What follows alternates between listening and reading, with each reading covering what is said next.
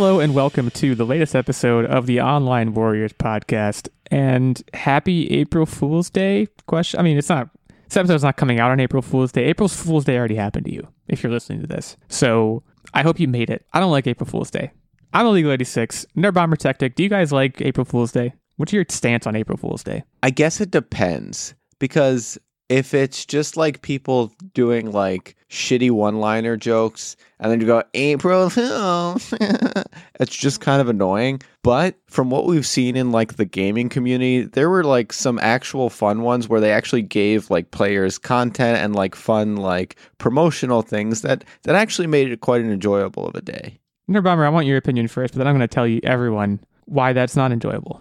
So I I'm like on the fence. I don't really care one way or another about it. Like Techtic said, there's some like brands who do stuff and I find that funny. Like, oh my gosh, oh, now I'm forgetting his name. Who is Nintendo? No, who is the guy who plays Drax? Dave, Dave Batista. Bautista. Yes, Dave Batista posted like his Netflix sponsored stand up show coming out or he's just like very unfunny. And like that that was kind of funny. But I also don't enjoy getting fooled and pranked all day. So for example, my mom texted me first thing in the morning on April Fool's Day and like I was still kind of half asleep, and she's like, Oh, I got your dad to sign up for FanDuel, and we won $500 last night. I'm really excited. And I was See, like, that's, Oh, that's wow. just mean. That's that's so and then mean. she was like, April Fool's. And I was just like, What? I'm still asleep. Why? It's you. This, she woke this is up the and chose first violence. I'm hearing of this story, and amazing. That's crazy. That's that is so. Cr- Miss, Mrs. Nerdbomber went went hard. I mean, morning prank. Like my problem with April Fools, if you can't already tell, if you haven't already guessed this about me, is that I'm a very gullible person.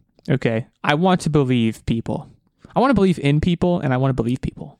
So I like for me the payoff of any April Fool's joke is so minimized because at first I believe it and I'm like, why are you doing this thing that's counter to everything that society expects of you and also what you expect of yourself? And then when you find out finally that it's April Fool's, you're like, oh, okay. So it's it's like it's not even it, there's no point at which it's funny to me. Even after I realize it's a joke, I'm like, what a waste of, of my time. Is that like I don't know. I just I don't want to be a curmudgeon like two minutes into the episode, but I think April Fools, man, it's I- it stopped being funny for me in like high school. Oh, I, I woke up and literally told her. Interesting enough, I told Nerdbomber to text her mother some April Fool's joke, and she was like, "No, that's dumb." So you should have did it. Well, it was also a really dumb April Fool's joke, and I don't want to get into it, but it was just a really dumb April Fool's joke. So, It was so good. I think like I think the funnier thing is like I don't know if you've heard this. I don't think it's an urban legend. I think it's like a confirmed fact that at one point, some April Fool's Day, like 20 years ago or something, Google emailed all the employees and was like, "A python is loose in our headquarters," and everyone was like, "Sick, sick April Fool's joke, Google." And then it actually turned out that it was true, and there was actually a python loose in their headquarters. That's funny. That the, like the like double reverse. That's a good April Fool's joke. That's not a joke. It's just Did you know that, that April Fools actually originated in Saturday morning cartoons on the Teenage Mutant Ninja Turtles? It started as a joke that April, the the female protagonist, was playing on the turtles, and it just kind of manifested itself into its own holiday. I feel like that's not true, but okay. That's an April. I think he's doing an April Fool's joke right now. I'm doing Is a that- thing, guys. But it's not April. Fool's anymore. You can't do a posthumous April Fool's joke. He's one of those. The whole month is April Fools. Every day is April Fools when you're working with fools in April. But um, That uh, yeah, okay, that was pretty good. Uh, we're not talking about April Fools today. Well, we just did, but we're going to talk about other stuff too. We're going to be talking about E3, the big news that came down about E3 in the past week. We're going to be talking about one of my favorite movies of I think it was the 2010s. It might have been the late 2000s. It's getting a re not a reboot, but a different kind of treatment on Netflix. And then we're also going to be talking about a superhero that I know nothing about. Maybe that's not much of a teaser, but as you may guess or expect, I think Techtic knows something, so he's going to tell us about it. So we're going to get to all three of those things, but it's that time again where I give you advice. and again, haven't heard anything negative yet about this. So I'm just going to keep doing it. And I Have you heard anything positive? haven't heard anything positive, but thank and thank you for asking, by the way. But I'm gonna I'm gonna say no news is good news here, and I'm gonna stay away from sweat. I've whenever I go on my Twitter now, I just see a lot of sweat jokes. A lot of people talking about how I sweat. So maybe that's a negative aspect of me starting this segment. But as long as I don't talk about sweat and any of the f- future advice, I think I'll be okay. And I want to note before I give my advice this week that I now have a note like a note on my phone, and the title of it is just advice, and I'm just stacking things up in it. Like there's, I, I'm realizing that I've wanted to be giving advice in this sort of context for years, and I've just never had the courage. Bonus So- secret segment idea. We uh have you drink a shot of hot sauce and it's just Illeagle sweats. Yeah, and then like at the end, I apply antiperspirant, so it's fine. Actually, I guess at the beginning I would, and then we see how good it, how well it works. That is a good idea. Put that in our good ideas folder, but put this in your good ideas folder for this week, world. So this, as I think I mentioned last week, I'm not going to be on the episode next week. I'm going to be abroad, as I'm going to be traveling. I'm not going to be a lady. You know how you know like it's in the 20s they would call ladies broads. I'm not going to be abroad in that sense. I'm going to be traveling somewhere. My advice for this week is very simple, and it is to overpack. Overpack. Pack two bags. If you were going to pack one bag, consider packing two, especially if you're like if you're flying, See, you can pack like a carry-on, a personal. What it I- what I want to hear is It's absolutely like, value added. Hey, overpack with these essential items, i.e., Q-tips. Q-tips are an underrated item that that are never at hotels and that you always find yourself needing one for a situation. Whose advice is uh, whose advice is column is this? Is this mine or yours? Wow. That's what I, that's what no, It's it's, actually coup. really good advice. I don't, now we're off track, but I don't remember the last time I used a Q-tip. I'm do you just being have honest. dirty ears out here? What do you do? They are naturally fine most of the time. And when they're not, Are you I have other sure? means. Are you I'm sure they sure. are? Yeah. I'm not a cute, look, Next time I see I've you in person, Q-tips- I'm gonna inspect your ears. gonna be- I'm gonna be like, you're do you have grody ears? We have the Equipment. You're going to be turning me sideways and, and shaking me and seeing what falls out. no, I mean, I'm like in the shower, things happen ear wise for me. oh, he power oh, put it you get way. water in your ear, bro. Well, I don't like, I don't like put it directly into the jets, but like, I, I get it done. I'm not worried about the cleanliness of my It's ears. just over here Q-tips- power washing his brain. Q-tips scare me. Okay. Well, you don't put them in like some people you do? Well, No, I You- you, you- do it around the you do. rim. You do it around the rim. I know that sounds dirty. You clean around the rim. Yeah, you don't just go plunging in. You got to gently massage around circles, little small circle. whether you pack Q-tips or something else, I implore you to overpack. And also, and here's a, here's a new one people may not have heard. I'm already packed. My bags are actually sitting right next to me as I record this. I'm not leaving it for like five more days. Pack early because it reduces the chance of you forgetting something. Make a list. Pack a week. Do laundry like a week before you're leaving, and if your laundry can sustain that sort of gap in time, pack as soon as you do your laundry, so that then you'll remember things throughout the week. I think my favorite story is we were going to a wedding and we drove down and we had actually packed in advance. Like we had packed in the beginning of the week, planned to leave on Friday. We get down there and I am like trying to get dressed and keep in mind in a road trip, it was like cold, so I you know, wasn't wearing everything that I needed to be wearing. I just kind of had a hoodie and sweatpants on. And we get there, and I'm just like, I do not have undergarments to go Yep. with Yeah. this dress. which and means so- she couldn't leave the house. I, yeah, so I had to send Techtic out on a run to Target to pick me up a cheap replacement because I did not have it with me. I learned me. a thing or two about how bra sizes work that day. Shout out to Tarjay, not a sponsor. Yeah, it's and like undergarments is the extreme case, I would say. But like, I don't know how many times I've gone on a trip, in spite of all the talk I've just had about like how I overpack and I pack early. I went on a trip last year where I forgot a comb, which doesn't seem like a big deal, but it like it shaped the entire trip for me when I realized I had forgotten it. See, at that point, like you just you gotta hope that there's a store nearby and you just pick one up. But I was like, I was like busy doing. I couldn't, I couldn't like go. It was a short trip, so I couldn't like. I didn't have time to like go and get a comb. You can't I just just run like, your crazy fingers hair. through your hair. That's what I did, but it doesn't. It's not exactly a. f- I like my hair be, to be combed. I think this is a personal Perfectly coiffed. Okay, between like you not watching like Teenage Mutant Ninja Turtles and a number of other things, you, you were a dork. You were a little dork as a kid. I'm convinced of it. This is like current day that I'm a dork. This happened to me last year. Yeah, when I needed to have I- my hair combed, I know.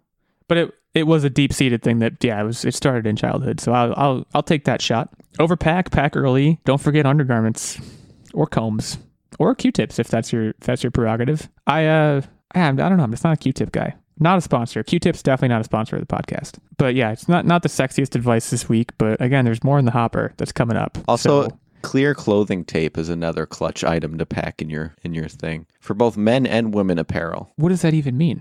It's like it, Clothing tape? yeah, it hel- it'll like help fix your tie if it's like taking the wind too much or like with like a bra and a sh- and like an overdressed thing it'll make sure that they stay together and don't slide down oh, Fashion oh, tape. Fashion tape yeah. Everyone should have a little thing of fashion Yeah. tape. You lost me at clothing tape because I I've heard it called fashion tape. I think I've what else have I heard it called? I've never heard it called clothing tape. That's what threw me. But yeah, just keeping keeping stuff attached to other stuff that needs to be. Well, I think the so the clutch thing that we started doing. So obviously, you know, my Target emergency undergarment. After that was washed, it has a permanent home now in our suitcase, as does a little container of fashion tape, Right. a little baggie Yes. of Q-tips, like all of the stuff that we typically take. We have now a spare. So things that are like very critical that we could forget are already in the suitcase, no matter when we go somewhere. You guys are huge Q-tip people, huh?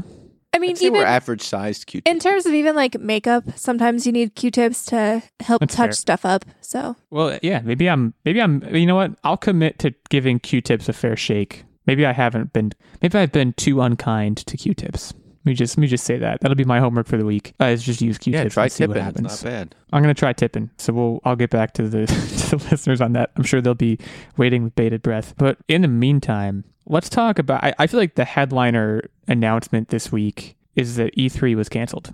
So there's a lot. Uh, well, there's not a lot to this uh, other than that it was canceled. But it's worth noting that I don't believe there's been an E3 since 2020. Was 2020's canceled? Yeah, it was canceled yeah, in 2020 was Di- canceled. digital in 2021 e3 2022 was canceled and now 2023 is canceled and th- this seems to be I This is it fair to call this knell. indefinite? Yeah. yeah. And I, I just think we should try and try and autopsy this to whatever extent we can. E3 e- not that i don't think any of us ever had the the fortune to go but it was like the, to me it was the dream. Like not being being not just a gamer but like someone who did this podcast and like was kind of in on that culture. It was such an exciting week. And it was so and even even watching it from afar it was super exciting. So as a thing dying like it's a huge loss i think for for us and for any any gamer or you know it, i think it even goes beyond gaming it's just a huge thing so why couldn't it survive i mean, I mean I feel like the predominant theory has to be that companies like Nintendo, Microsoft, and Sony are now doing their own big showcases and they're not playing nicely. Is that a fair? I feel like that's Assessment? definitely it. And I think part of it was, you know, this new era ushered in by COVID of all virtual everything. For those handful of years, all of the major developers, whether it was a, you know, the console bigwigs like your PlayStation and Microsoft, Nintendo's, or even your smaller studios like Ubisoft and EA, they all got used to, you know, having their own digital production that they just blasted out onto YouTube and it got just as much attention. So paying to go to E3, paying to have a panel and a big production in person, and especially like think about Ubisoft and how they often had like big performers and they're just a lot of setup, you know, they had orchestras and all that kind of jazz. They're going to save a lot of money doing it and continuing to do the digital option that they have been over the last few years. But I do think it's a big loss because this might be overstating it, but to me, it felt kind of like video games Super Bowl in a way. It was that one major event that everybody who was even remotely invested in video games kind of looked forward to because it was like the one singular, you know, week or weekend where you got all of the news all in one place, all of the big, you know, hype generators for the next year or two were introduced at this one event. And now it kind Yeah. of feels like we lost that. Like thing we'll still It get the felt like- news, but like it's going to trickle out in weird ways and I don't know I don't know if I like it. I think I think Super Bowl is a very good comparison because it what it felt like to me was a premier point of access, right? Like it, it was it for me, even as invested as I was or as I still am in video games as an industry, like you could be a, a fan of gaming and essentially put your ear to the ground for one week or weekend out of the year and have a very strong sense of what's going on, right? By Nintendo and Microsoft and Sony kind of splitting off into their own things. And, and by the way, like, didn't the state of play, to use that as, as an example, wasn't that previously like part of E3? Wasn't that just like a day that they had that it was, this is the state of play day or like Pretty have it much, big yeah. conference hall H or See, whatever? but I think that was So- the justification to break it apart. You had like three sprints, and it all kind of like melded together, and people didn't get their some. which was some, good. I think that, I think that was good. Right, but but let me let me tell you something. One thing that I will say that I saw more of of them kind of spreading apart is each of those individual showcases now had more time to designate to the indie developers. So now these smaller studios got more time in the limelight, which I think is a positive. Okay, hear me out though. And again, it is good that indie developers are getting more of a spotlight, but how many of the Nintendo Directs did you watch? And a lot of them were games that you've already seen a ton of because they already came out, they're just new to the Switch. Like, I can't tell you how many trailers that I've seen now for like the same indie game spread out over three or four different Yeah. publishers or like console directs. Like, I've seen, I can't pinpoint one specifically, but like I feel like I've seen the same game be presented at PlayStation State of Play and then at, you know, the Xbox. I can't remember what they call their presentation. And then like the Nintendo Direct. I feel like I've seen the same game sh- pop up multiple times. And it's not really even like new footage or information. It's just like, oh, hey, we're over here now. And that's not a bad thing in terms of getting indie developers exposure, but it did feel like you kind of distilled away from some of the filler content that we I feel like we get now when we have like these hour long directs and some of it's just filler. With E3, you had Yeah. to give it your best and your biggest punches. I also think that it's worth noting that sites like IGN and GameSpot and, and like sites that cover games, like I think IGN in like in particular, they would cover E3 to an ex- to the extent and and with the idea of making the content more accessible to me by basically saying, "Oh, during this event they revealed this trailer for this. Here it is." And now I'm having to sift through you know entire hour long showcases from Nintendo, like you said, repeating a lot of content and and putting filler in that I just don't know that I watched as much of that when I was you know had my ear to the ground during E3. And, and I feel like the more the most troubling aspect of this is that and maybe I'm wrong about this. Maybe this is just how I feel about it, but it feels like it's going to cause this diaspora of like people people are going to pick one of Sony, Nintendo, Microsoft. A lot of people are just going to say, okay, I have, a, I have a PS5. I'm not going to see what else is going on. I'm going to watch the state of play once a year or however many times they do it a year. And that's going to be that. Yeah, and it's I'm not obvious that what- it's what- intentional for the business, right? It, it But I- I ensures they've that, though. locked it down. Oh, yeah, I, I don't disagree, but I don't want to just poo poo on it. I want to make sure that we take this from an angle of, hey, there's there's pros and cons to this. I think from a developer standpoint and a publisher standpoint, sure, but from a consumer standpoint, I tend to agree with Illeagle here. as a i mean as think about it as a developer you especially as an indie developer if you're working towards if, if you're trying to shoot at one target which is e3 you're going to put out your most polished thing it's going to be console agnostic you're just going to say hey this game's coming out on these consoles here's a trailer for it and you're and you're done Yeah, You know? but you're lucky if you even you they even give you the time for it because it's during E3 and they're sharing floor space. I, I don't know. You you may be right. I just I would think it would be harder as a developer. Think about it. As a developer, then, if you want to put your best foot forward, you have to figure out first. You know, so let's say you're coming out with a game for all three consoles. on all three ones if you can. Where do you put your showcase? It's probably like a very no. I don't think that's I don't think that's the right answer. And even if it is the right answer, there's also there's still the important question of where do you put it first. whichever one's first. I don't know. I think there's more to it than that.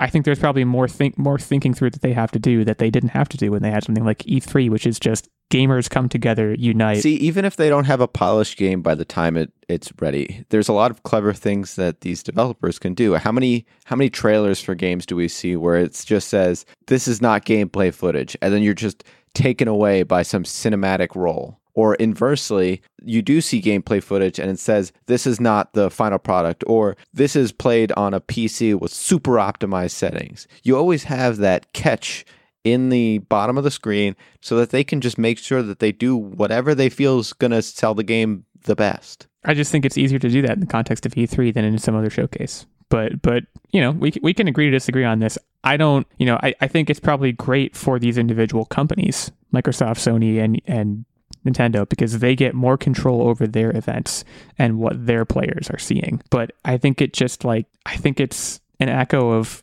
everything else we're hearing about how this competition is becoming fiercer, it's becoming stiffer between the between these big three, and I guess really between Sony and Microsoft. I think Nintendo's kind of just doing their own thing, and they always have.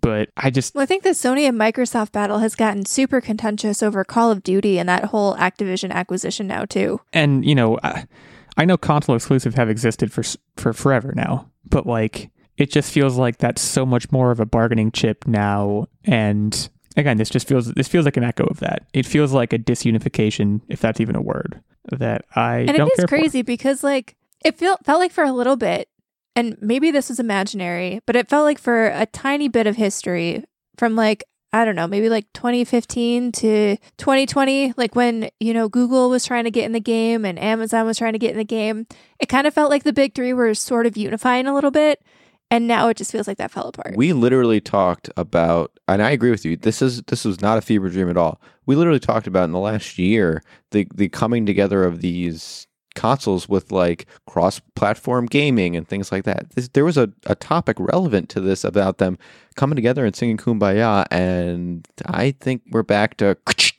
Definitely over. Yeah.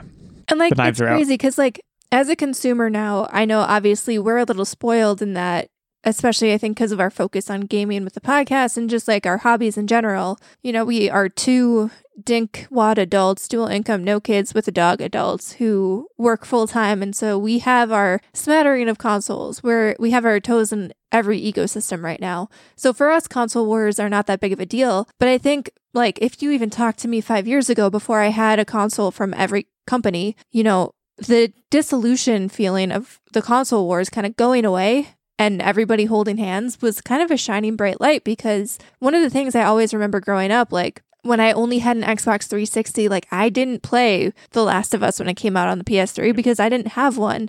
And that was just, it was kind of sad. And likewise, like if I had a PlayStation, I would have missed out on the first Mass Effect. So it's just like, I don't know. And it's always gone I on. understand that console. It, it, yeah, it's just, it's just it feels amplified now. sad. Yeah, it, it feels Yep. amplified now. It's super sad, and this just feels like the latest, the latest brick in the wall. So pour one out for E3. It's worth noting that ESA, which I don't actually know what ESA stands for. I thought it was European Space Agency, but that's definitely not right.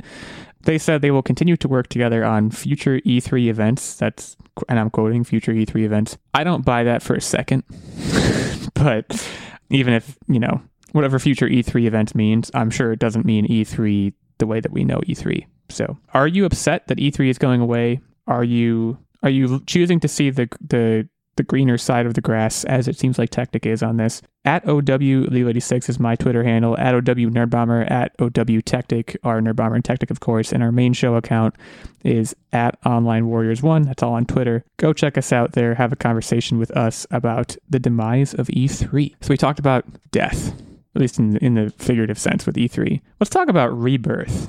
Let's talk about the announcement of a Scott Pilgrim anime series on Netflix. First of all, have you guys ever seen Scott Pilgrim versus the World? The 2010 Yes. movie. This is a movie that I absolutely love.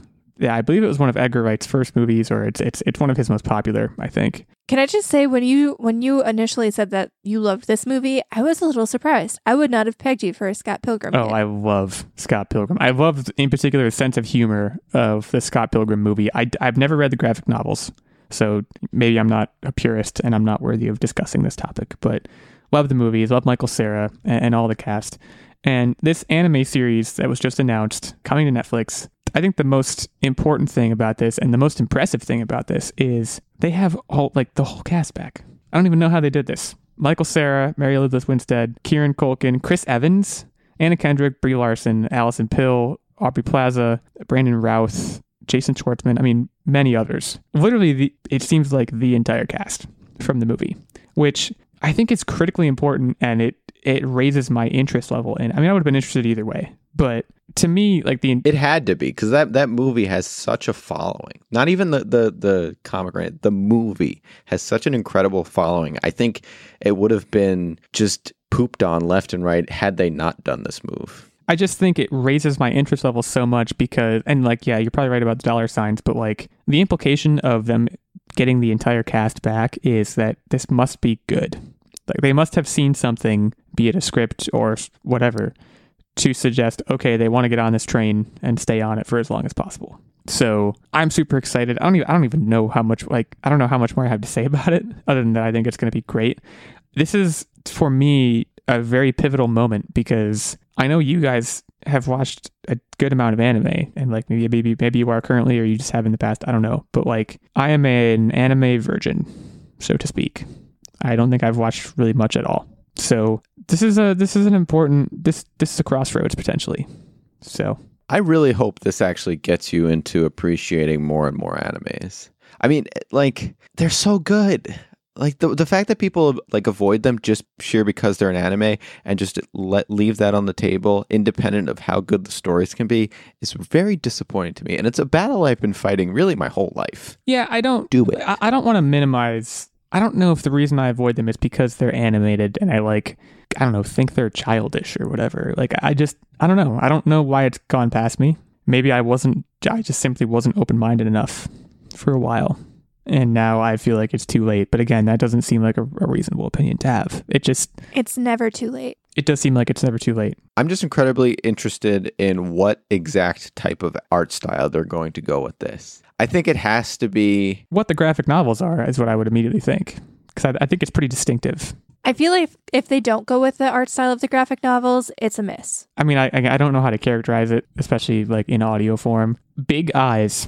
That's the that's but that's like isn't that also kind of true of like a lot of anime? Again, I don't want to like minimize the form, but like isn't big eyes kind of like part of it? I, I think it has to be the same art style. And honestly, I would I would compare this to some of like the Cartoon Network shows that we see in today's day and age. I could definitely see that. and it, I think I think it would work. But it, even this art style, like I wouldn't I wouldn't classify it as like you know traditional anime. What you what comes to mind, and obviously the main trope is, and I hate to be the guy that always says this, but the main trope that everyone always goes to is like Dragon Ball Z. That, but I mean, there's so many different art styles that like it could be anything. It could be whatever you want. It just has to be unique to the story. The other thing I'm definitely curious about is, you know, this is a series. I don't know if it, I don't know if it's a mini series. I don't know how many episodes, whatever. But that essentially guarantees that it's going to be longer than the movie, and a longer form than the movie. What like I, having not read the graphic novels, I don't know what content gets added. So I'm curious if the rest of the content we're going to get is going to hold up with with what I currently know and love. Uh, I'm not necessarily apprehensive about it. Like I, I'm, I'm very trusting, especially of Edgar Wright. But curious is, is, I guess, what I'll what I'll say that I am. So I don't know that we know when this is happening. It doesn't say. It may be out there on the internet, and I just haven't seen it yet. But uh, it's in development, and they've gotten the whole cast. So super, super excited about that. Especially considering, like, again, it's just amazing how big some of these people have gotten. Chris Evans obviously huge, and he was he was kind of big back then in, in 2010, but he's bigger now, I would think. Kieran Culkin, I feel like, has gotten bigger. Brie Larson's gotten bigger. Aubrey Plaza's gotten bigger. I mean, there's there's some real heavy hitters here. So very very excited for that to come out. Um, when we come back, we're gonna take a short break now. First of all, when we come back, we're gonna talk about Blue Beetle. But before we take our break, and before we talk about Blue Beetle, it's that time again where I talk about someone who's not Blue Beetle. Actually, maybe he is Blue Beetle. I guess we wouldn't know, right? Steven Keller, our fantastic Patreon producer, Mr. Steven Keller, who may or may not be Blue Beetle. I don't know. Uh, Steven, let us know, I guess. Steven supports us at the highest of our three levels on our Patreon. That is, again, the knight level, the producer level. He gets access to the secret segment and vlog, of course, but also he gets this shout out every episode. He gets input into the weekly game segment, and he also gets the occasional guest spot on the show. You want to be a knight, you want to be like Steven, you maybe want to be Blue Beetle again, or some superhero.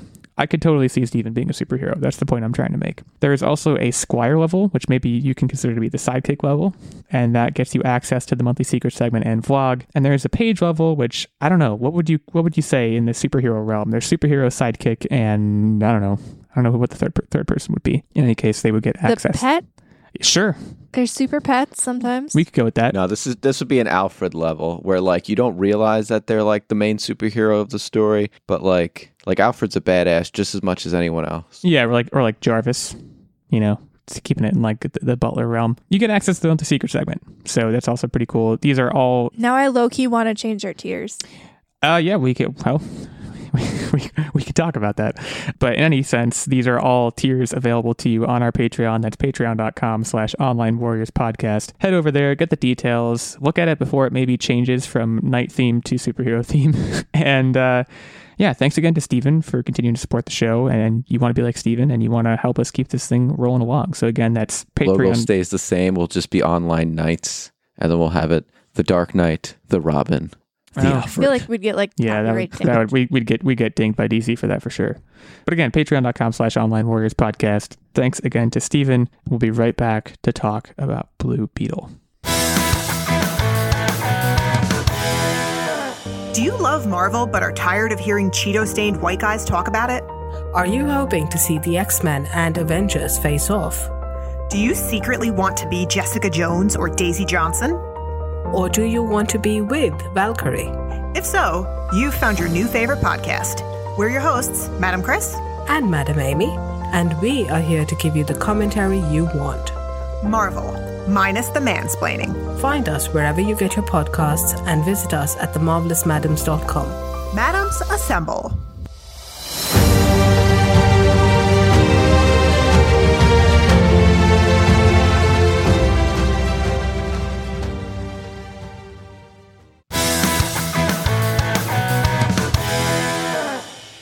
Okay, so Blue Beetle. This is a DC character. This is a movie that is coming out, scheduled for release August 18th, 2023. As of this recording, we are getting the first trailer for this movie tomorrow. So we've gotten the what I'm going to call the pre-trailer sizzle, and and this is so this was a sizzle. The steak itself comes tomorrow, but the sizzle provides enough of a of a brief glimpse at what seems to be, and Techtic, you can correct me if I'm wrong, is the idea here that he is an unwilling superhero because that's kind of what they're making it seem like. He is a Spider Man esque superhero, which I think is the right choice. This is the first Blue Beetle installment where he's like a teenager, and the, the other two pre like before this Blue Beetle rendition. This one is is Jamie Reyes, and before Jamie, there were two other Beetles that were kind of older, more adolescent Blue Beetles, and I think this is the right choice. This is this is like a fantastic contender for a light, fun, action-packed DC superhero movie. Does uh does he know karate? No, but I know why you're asking this. Yeah, I had to ask because the main character, Blue Beetle, is being played by one of the main characters in Cobra Kai, which I think is good casting. I liked him in Cobra Kai. Never seen Cobra Kai. It's fantastic. You should check it out. But yeah, he's so he he's who who plays Jamie Reyes. And if you don't know anything about Blue Beetle, basically there's like a sacred scarab, scarab, scarab, Scarab, you got it, yeah. sacred beetle that latches onto its host and it's it's supposed to be like parasitic in nature where it takes it over and then uses that host to like do its bidding and take over the planet but like this beetle is broken and so it's more of like a like a venom eddie brock situation where it works with its host and they're like buds Yeah, the word I'm seeing To- is grafts. It grafts onto him, forming a powerful exoskeleton. Yeah, exactly. That's that's why I'm saying sort of a venom symbiote situation where they become one and they work together to to do good. So yeah, it, it gives them you know like the ability to fight crime, fly, go up into space, have armor, those kind of fun things that any teenage boy would want. But doesn't he not want it, or am I imagining that? I mean, any teenager I, would be intimidated by such abilities, right? True, but it would also be super fun, I would think. but ultimately, you know, this this is again, this is a, a Spider-Man esque story arc where you know young kids given great responsibility and ultimately steps up to the plate. The Blue Beetle even goes on to be part of the Teen Titans and and ultimately into the Justice League and does fantastic thing. Blue Beetle is a badass character, and like I said, for DC to now have a contender to compete with shows like the Spider-Man, obviously nothing can compete with the Spider-Man.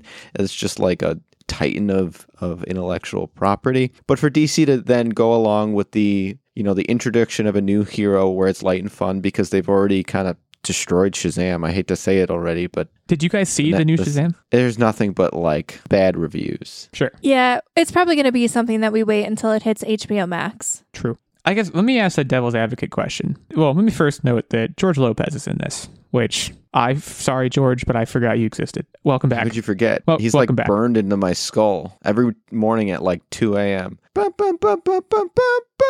Yeah, he's of course referring to the George He's Lopez a, show. He's immortal. He's immortal. I don't think that's really true, but uh, he's back now.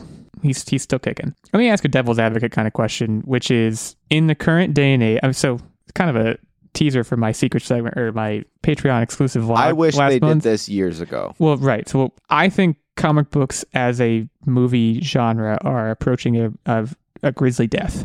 How does this counteract that inertia and be interesting? Because you know, granted, we've only seen like 20 seconds of it, but I was not that interested.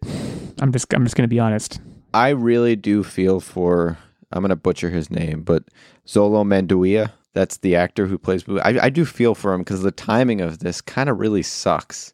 Like Cobra Kai really took off his career, and this was his chance to kind of be on a great big platform with DC superhero money. But like, yeah, you're right. The the superhero exhaustion is real, and I really hope it doesn't take away from this, and this can just be like a standalone fun ride that does really well. I think Well, I also to your point, I wonder like what kind of exclusivity contracts that, you know, when some of these actors sign on to superhero roles, I know sometimes their schedule is basically blocked out just in case they have to do a sequel or some kind of crossover movie. And I wonder if slash how that sort of thing is implemented, how it will impact his young career. It's a uh, Xolo Maridueña. Uh, I just did some Wikipediaing. I, I think is the pronunciation of his of his name. But yeah, this this is a Black Widow situation. I feel like. Uh, I guess it, kind of different than that, but like this is too late. I think I think he's getting short shrift. I think the character is getting short shrift. Like it's it's not it's not the right situation for this movie to be in to to see success. Especially, you know, again, we just were talking about Shazam 2. Not that it's directly following that, but this section of Hollywood is, I don't know if it's overstating it to say it's in a state of crisis right now. So I don't know for sure that this is what's going to save it, save that. But, you know, Like I said, as long fun. as they keep this as a standalone fun ride, it'll do it'll do well, and he'll his career should remain in the great trajectory that it's going. He's doing fantastic for himself, but it just gets me no, so nervous for him. I just I want him to do well. I loved him in Cobra Kai, and I want him to keep riding that wave. what is it going to take for Warner Brothers and Disney and these big studios to say, all right, we're going to take five years off to let the, let the public cleanse their respective palates? What would it take? Will I don't know if they will. I don't think it'll happen. Fair enough. I think you're probably right. I just think if you were to put the entire comic book thing in the deep freeze for five years and then I saw this movie, like a trailer for this movie, I would be probably at least three times more excited than I am right now. I don't know. Food for thought. Blue Beetle, August 18th, 2023. Uh, and again, uh, George Susan Sarandon's also in this. That's like seems like a big deal. I mean, superhero movies are not lacking big names. No, certainly mean, not. They're getting star actors. I mean, obviously there's some newer actors filling in young roles, but they're getting some big names. So that's not really the reason why they're failing. I think it's just, you know, like you said, superhero fatigue. And I think it's just the cyclical nature. I mean, not that it's directly comparable, but look at Tom Cruise. He never really stopped putting out movies. But there were definitely there was a period of time where some of his movies were just kind of like clonkers. Like they weren't Yeah. anything special. And yet he gave it enough time and Top Gun 2 rolled around. I know it's Top Gun Maverick, but the Top Gun sequel rolled around and now he was back on top. So maybe that's just the way of things. It's possible. I don't I don't want to write off the genre entirely. I just if they don't reduce their frequency, it's just going to keep going the way that it's going. That that that's my opinion. Again, there's a vlog about this. Head over to our Patreon if you want to if you want to subscribe and see it, where I talk about why I think that interest this section of the industry is dying. But hopefully, Blue Beetle can can buck that trend and you know get things back in the black and and keep this party rolling. Let's talk about what we've been up to. It's time for anyone want to do it? Anyone want to do the song? What are you up to? Wednesday. Oh, you guys, you guys did a collaboration. Get I like it. Who should go first? Uh, Nerdbomber, go first. Take take us away. All right, so I think I said last week I started playing Hi Fi Rush and I finished it. It's not a very long game, it's about like a 10 hour game. And, you know, over the span of two weeks, I've just been kind of chipping away at it. It ended up being a really good game. I kind of wish there were more of this style games. Like, obviously, at its heart, it's like a hack and slash game, but I mean, everything is in rhythm to music. You have to be on rhythm to get the best combos and scores and rankings because how, how they've kind of broken down the game is there's chapters or tracks as if it was on like an, a music album because it's a very musically based game. Yeah, that tracks. And thank you. Each like Classic. level or track ranges from about half an hour to an hour. And even within that, every little battle that you encounter within that track, you get like a grade. And then at the end, you get a grade for that track. But everything's to music and, you know, how on beat you are kind of drives up that grade and your score. And it was just very unique. I think the writing and the characters were very irreverent and funny. They definitely took like a, a shot at being kind of cynical about corporations, which I find is pretty funny lately. And everything was just like the animation and art style was very in tune with, you know, the art style that I, I kind of know and love. And it was just a really good game. It had a pretty good story. It didn't take itself too seriously, it didn't overstay its welcome. I wish there were more games like Hi Fi Rush.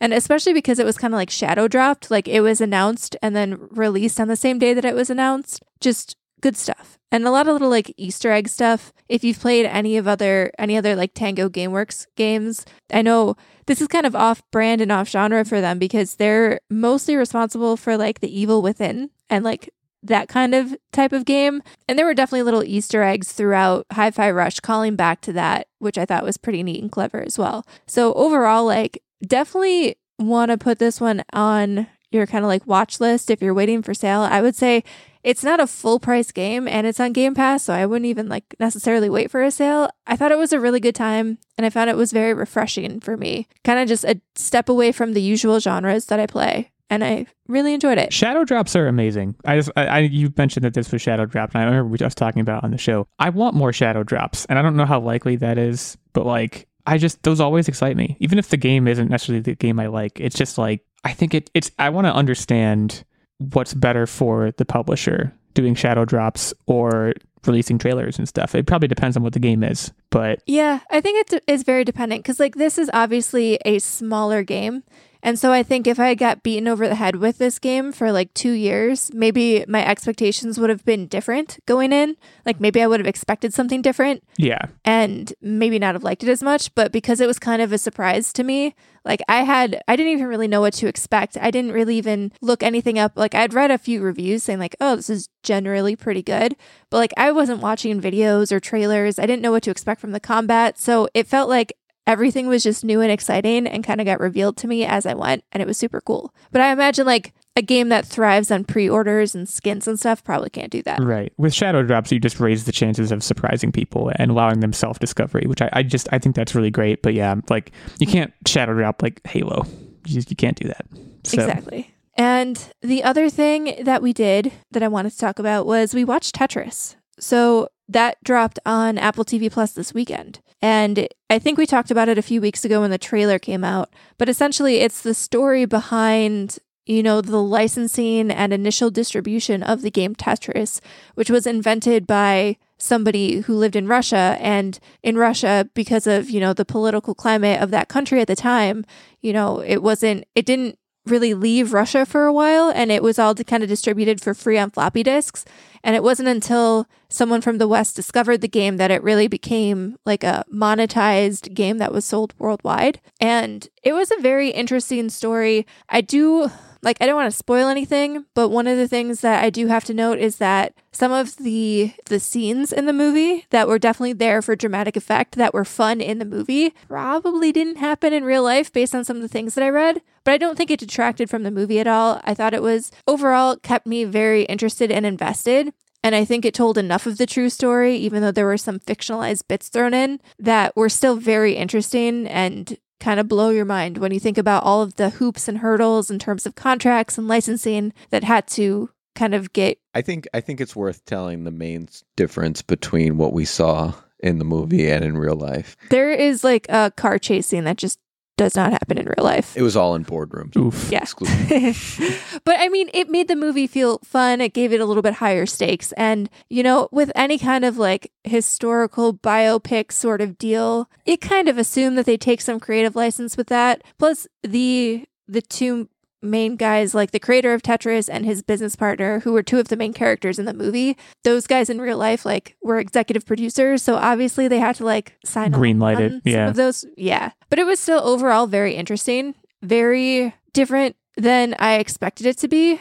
There was a lot, like I said, of like political boardroom contractual stuff going on. I would say it kind of felt almost like the big short for a video game. And I'm interested to see what else happens in this genre, especially like taking a look at the history of video games now that this movie kind of paved the way. Also, like when you watch this, it's wild all the stuff that you learn about Microsoft and like like oh man, corporations are wild. They're just crazy. I mean, Well, a lot of the like contracts and licensing and just behind the scenes lobbying and stuff like that is kind of crazy. Especially like n- I, am assuming the three of us, none of us have ever been involved in those sort of negotiations, and it is pretty crazy. I have not. Uh, the Big Short for video games is a very strong sell, so I'll have to check this out. Yeah, it was quite good. Those are my two big things that I did this weekend and week. So Cool. I'm gonna mix it up. I'm gonna go next. I feel like I usually let you guys go next to each other, but I'm gonna go next, and I'm gonna talk about a thing I have been doing that you already heard, and just talk more about how great it is, which is Returnal.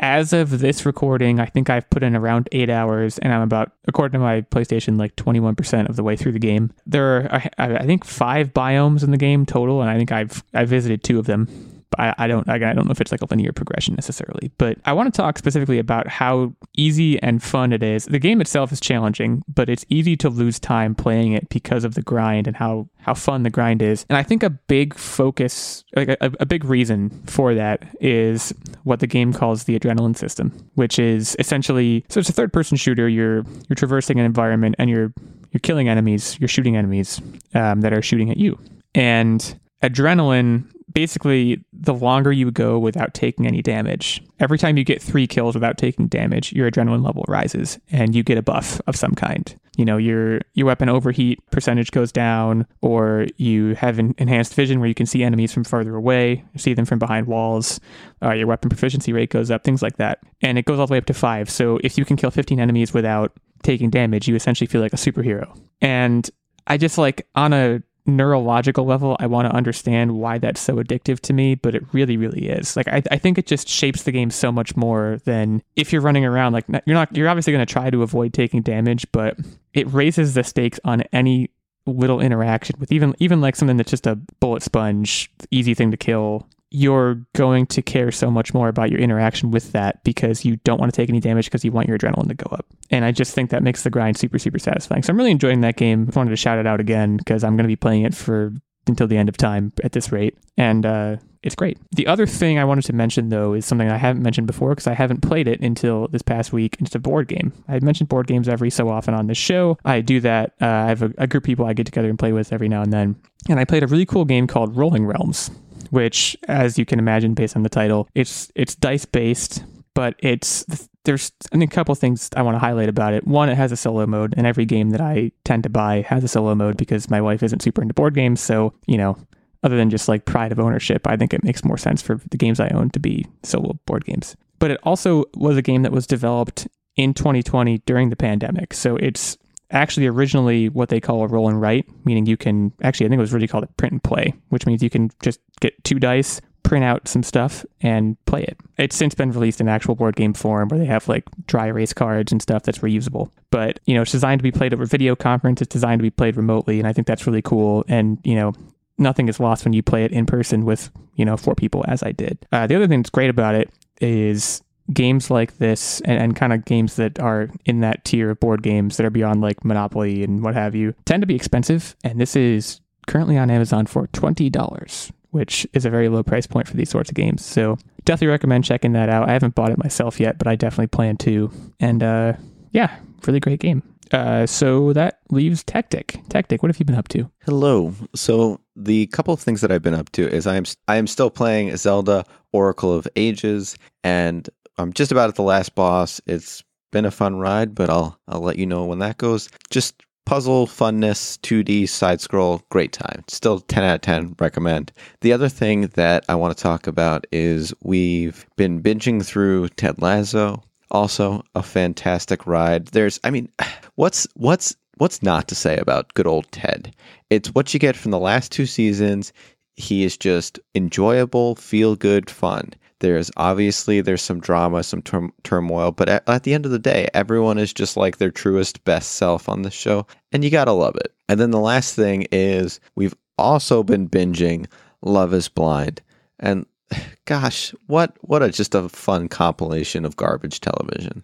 And I and I say that endearingly. I'm I know I crap on reality TV shows, guys, but this show's got something special and it gets me hooked season after season. It's, it's so, so watchable. watchable. It's just so like, like so I could watchable. not get behind so garbage. the circle that I just found annoying. But this this is this has got me. This season has like Mean Girls in it, which like if you've seen Mean Girls, you know exactly what I'm talking about. And they're terrible people, and you just you gotta watch them. It makes you feel better about yourself. So if you if you're if you feel like hating on people, this show is ready for the picking for what it's worth, don't listen to him. The Circle is also great, but I will say I think Love Is Blind is is is better and maybe the best original reality program that Netflix has put out. So strong. Have you been keeping up with it, Illeagle? In as much as I just said that, I haven't actually. I'll probably binge it all like a weekend at some point soon. So I have co- popped in and out, so I know who some of the characters are. Let me just the put it that way. final episodes aren't out yet, so we don't know what couples are together. But I'm going to throw out an Illeagle since you don't really know everybody, but like you have a decent sense. I just want to get a feel for who you guys think will actually make it past the altar. First of all, Kwame and Chelsea, go. Uh, this is the skinny blonde Yes. chick. Yeah, I think they'll both say yes, but they're not going to make it beyond not that. a, not a chance. Yeah, I say no. I Yeah, think not- he's not too chance. hung up on Micah. Nope. Both, they're going to both say yes, but then get divorced promptly thereafter. And that's going to lead us into Micah and Paul. And Micah is one No. of the mean girls. No, they're, Doesn't she think that he's ugly? Didn't no. she, like, she thinks that? he, he is fine. But that may What? Am I, that may have of the right changed after her best friend in the pods tried to go after him. Unclear. I'm going to say no to all of them except for the the really hot black guy. What's his name? Brett, The hottest guy. Brett. Yeah, Brett and Tiffany. They're Yeah, they're, they're so gonna make it. secure. They're for sure, like they 100%. if, if some, phew. Yep. Yeah, Yeah. They're going to make it for sure. I think everyone else is I think toast. that's fair. Nope. I'm thinking. I think Kwame and Brett are the two that are gonna get married. I see. So Kwame's spot kind of got blown up a little bit. There's another show called Married at First Sight, and apparently, and this was going on going around on TikTok. Apparently, that man was also on Married at First Sight and did not make the cut. But he is like seen in the background in like the group of initial guys who don't make the cut. Well, he makes the cut, guys. Well, uh, yeah. I- I'm again. I'm sure I'll catch up fully on it at some point. But it's uh, it's great television. The thing that Love Is Blind does that I place so much value in is two characters. Well, I shouldn't call them characters. These are real people, but they'll have an interaction where someone will get slighted or someone's feelings will get hurt. And I don't know who was putting the music together for that show, but they find Oh, it is. somehow It is the most like specific music in the world. Yeah, it's like imagine a like a song that's playing at a club, like a club anthem, but it's also a pop ballad at the same time about how your heart's No, been no, no. broken and you're It's not standing even in the like rain. that. It's like a club ballot, and the scene that just happened is someone got like their chocolate chip cookie taken away, and then it's like, I just got my cookie Yeah, yes. taken away. Yeah, you think that's like yeah, people listening and who haven't watched the show, you think he's exaggerating. He's not. Like that's exact. That is exactly what it is. It's it's it's like someone like someone says like I don't love you, and the music's like. "Boo, boo, boo, coo, I don't love you, boo, boo, coo," and you're like, "Wow, did they write this music for the show?" It's, it's amazing. Yeah, you just you should you should uh, if you haven't go if you haven't watched one season, go watch like one season. It'll take you like a day. Just throw a whole day away. Who cares? Watch this show, and you'll probably understand at least you'll at least understand more. what we're talking Honestly, about, it's, it's if really you're amazing. sick or like snowed in, those are the instances where I find myself like I start to watch these shows and then it's, I'm done for. I bel if I remember correctly, and we can go. The, the tape will tell the truth on this.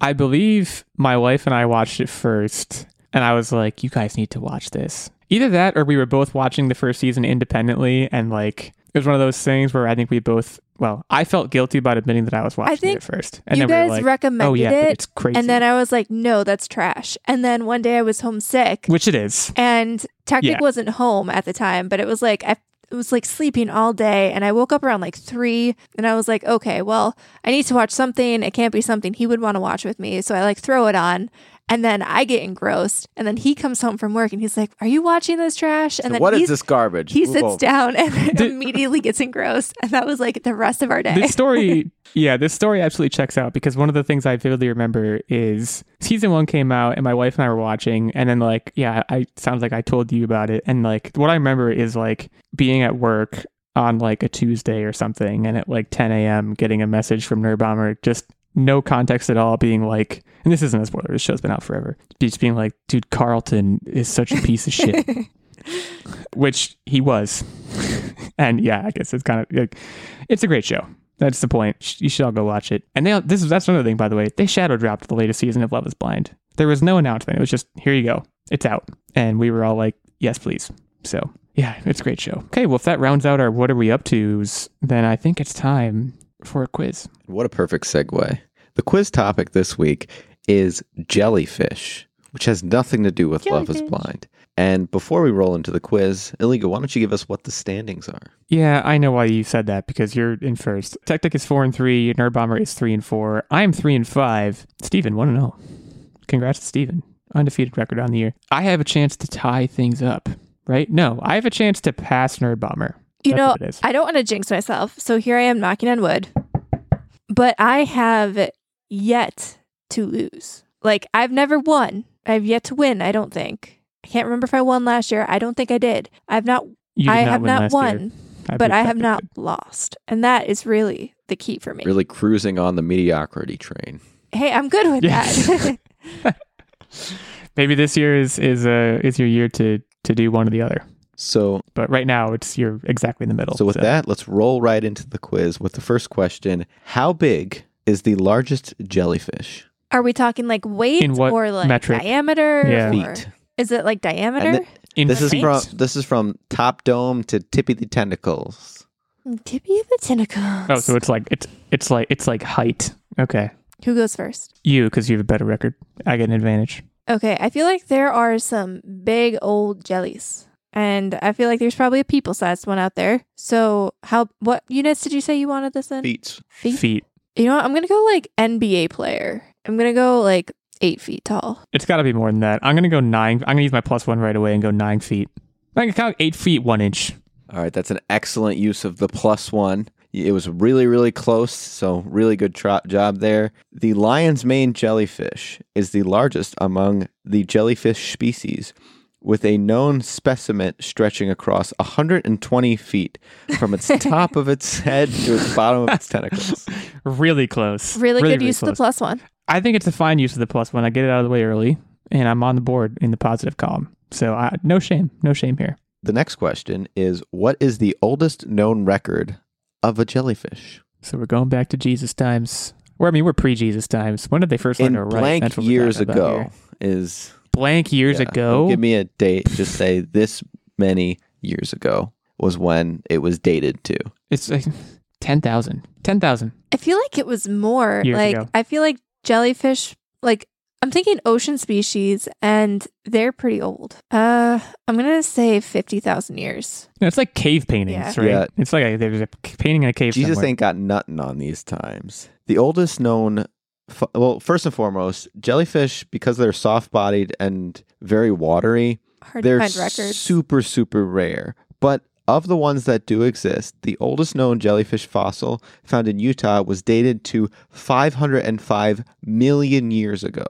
Yeah, that's what I thought. I didn't want to go in the millions Oh, okay. I was I didn't- scared, but I didn't think it was fossils. I thought it was like, what's the earliest known recording of like the existence of a jellyfish? So I misunderstood the question, but I accept the I accept the loss. I mean technically a fossil is a recording. It's just Mother Yeah. Nature's recording. okay, S- s- semantics. All right. Okay. Well, one to one. Okay, so a show that's very centered around jellyfish is SpongeBob SquarePants. I knew it. I knew it. What percentage Now we're talking. Now we're of the 277 episodes released featured jellyfish? like in any capacity, like we're talking mentions. So, like, if there's five mentions in one episode, that's still just one episode. Right, So but like how- is is he talking right, about like but is it- mentions? Can it be like a picture of a jellyfish? Like what are we talking about here? this includes mentions. Okay. I'm gonna say goodness. Forty percent. Because I feel like they don't outright mention it. It's got to be higher. It's got to be higher than that. Sixty percent. So, this was a very strong guess by Nerdbomber. If you used your plus one and a half, you would have nailed it. It was 41.5%. Wow. That's crap. So I'm screwed Yeah, now. because I still got my plus one in the bank. So is going first really an advantage for I mean, me? I think it still is. I think it still is because you still get a last up, and last ups always have You more. went- you went Yeah, first. last that's ups are always more That's important. You went first last Yeah. week, and I won. Look, we get it. I suck. Uh, What do you want from me? Okay, so the next question is No jellyfish actually generate electricity of any of the species. None of them. Common misconception. But they sting. they do sting. Of the 4,000 species of jellyfish, how many actually carry enough poison to kill? To kill what? Humans? Uh, zero. This is a trick question. One. Yeah, that's reasonable. Yeah, the zero knowing that the plus one was not a good strategic guess. Well, no, I think it was actually Oh. because it could have been a trick question, and it, plus one, I'm never going to get it exactly right out of four thousand. Might as well just swing for the fences. Most Anyways, of the 4,000 What most of the 4,000 species of jellyfish cause only pain and discomfort when they sting humans. However, the subsect box jellyfish, which is 50 species that inhabit tropical areas, have enough poison to be fatal. And fun fact about the way they sting is they have these like micro harpoons that they can shoot at you at 60 kilometers per hour. That's pretty crazy. I thought that was crazy. Jellyfish are wild. 50 is pretty close to zero, so I'm not that upset. But yeah, congratulations, Nerdbomber. Thank you, thank you. All right. Well, we got one more question still, and that is what percentage of a jellyfish is water? Oh, and Nerdbomber's first. It's probably like 95%. Yeah, I mean, I can't do plus one again, but I'm gonna I'm just gonna say 98. It's like almost everything. So Nerdbomber's just mean. She nailed it on the head. Wow. that is that is really mean. but yeah, 95%. Why are you being like that? What did I ever do to you? Sorry. I'm not sorry. Who are we Okay, so you definitely won. Yeah, you, you, you definitely won. Uh, next week I'll be facing off with Techtic. Even if I beat him, I won't move in the in the standings. So And then one other fun fact about jellyfish there was actually a species of jellyfish that sort of reversed evolved into a parasitic entity that can not only infect water dwelling creatures, but has been found on land dwelling creatures in their brains, including mammals. So, terrifying jellyfish. sounds like some Last of Us stuff. Cool. Be careful with jellyfish. Uh, I'll remember that on my on my vacation. Again, I won't be here next week, so you're gonna have to deal with some heavy necking or light necking. I don't know if you guys can do heavy necking every time. I don't know if you have that kind of stamina, or if it's just gonna be light necking next week, or no necking. Have you guys decided at all, or are you just gonna wing it? oh, we're just going to wing it like we always do. Okay, fair enough. Well, you the listeners all have that to look forward to. You can head over to patreon.com if you are interested in supporting the show. You can look us up on an Apple Podcast, leave us a review there.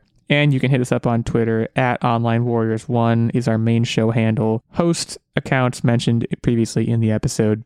Go have a conversation with us. Let us know if you're sad about E3 dying or if you think it might be a good thing. Question mark. Talk to us about Blue Beetle. Talk to us about Scott Pilgrim. Talk to us about anything at all. Talk to us about whether you're an overpacker or an underpacker, or if you pack last minute, or if you pack like a week in advance. Talk to us about anything. That's the point I'm trying to make. And uh, have a great week. And until next week, stay safe and keep on podcasting.